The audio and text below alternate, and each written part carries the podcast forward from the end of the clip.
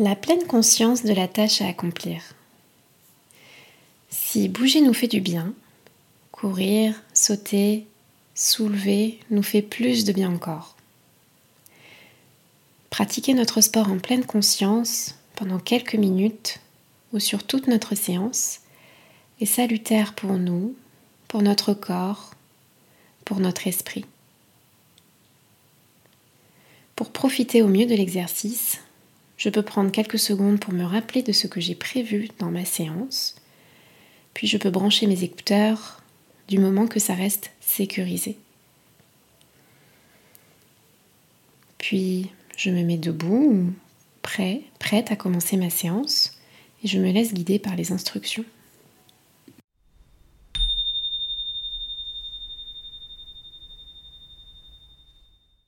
Du mieux que je peux, durant cet exercice, je vais tranquillement m'efforcer d'être attentif, d'être présent, présente à tout ce qui se passe pour moi dans mon corps. Je commence par observer les points de contact entre mes pieds et le sol. Puis je me concentre sur la sensation de la station debout. Et je remonte tranquillement mon attention dans mes bras, de chaque côté de mon buste, dans mes mollets, dans mes cuisses, mon ventre, ma poitrine, mes épaules et mon dos, puis mon cou et ma tête.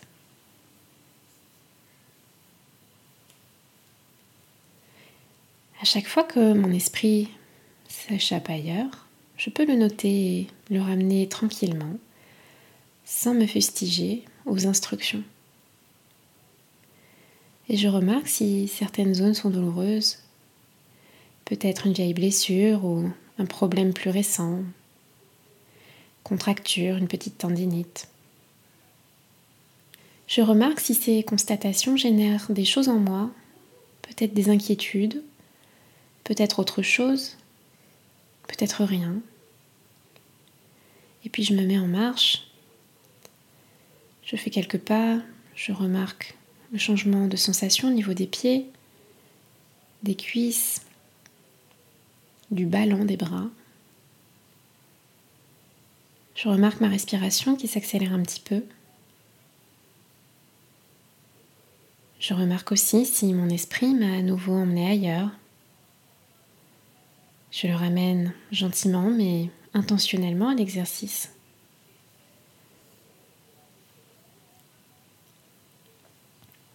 Et à présent, je peux me proposer de commencer à faire les premiers mouvements de mon entraînement. Peut-être l'échauffement, peut-être le début de la séance, peut-être un autre moment. Et je commence tranquillement, intentionnellement, en gardant du mieux que je peux mon attention focalisée sur mes mouvements, sur la forme que prend mon corps dans cet entraînement. Le contact de ma peau avec les vêtements, le contact de mes pieds avec le sol, le contact de mes mains.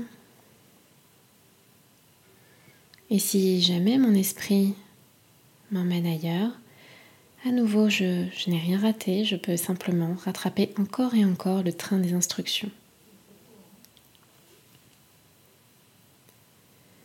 Puis je peux concentrer mon attention sur mes sensations internes, au niveau des membres d'abord, avec les sensations de contraction, de décontraction, de chaleur, sensations de puissance qui se dégagent peut-être aussi des sensations pas agréables, ce serait ok. Mon corps ne fonctionnant pas toujours comme je l'ai décidé. Mon corps qui m'informe simplement d'une sensation, d'une information, que mon cerveau interprétera comme il veut. Ensuite sur mon souffle, sur mon cœur qui s'accélère, sur cet essoufflement qui m'est plus ou moins agréable sur la poitrine et le dos qui travaillent.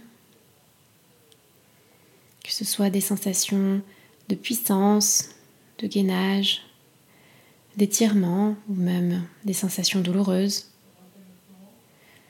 Et je ramène régulièrement mon attention sur mon corps en mouvement, mon corps puissant, peut-être mon corps douloureux ou mon corps fatigué. Et je laisse le brouhaha mental et mes émotions dans un coin de ma conscience. Et je reviens aux sensations de mon corps. Je laisse le plus d'espace possible à toutes ces sensations afin de faire ce que j'ai à faire.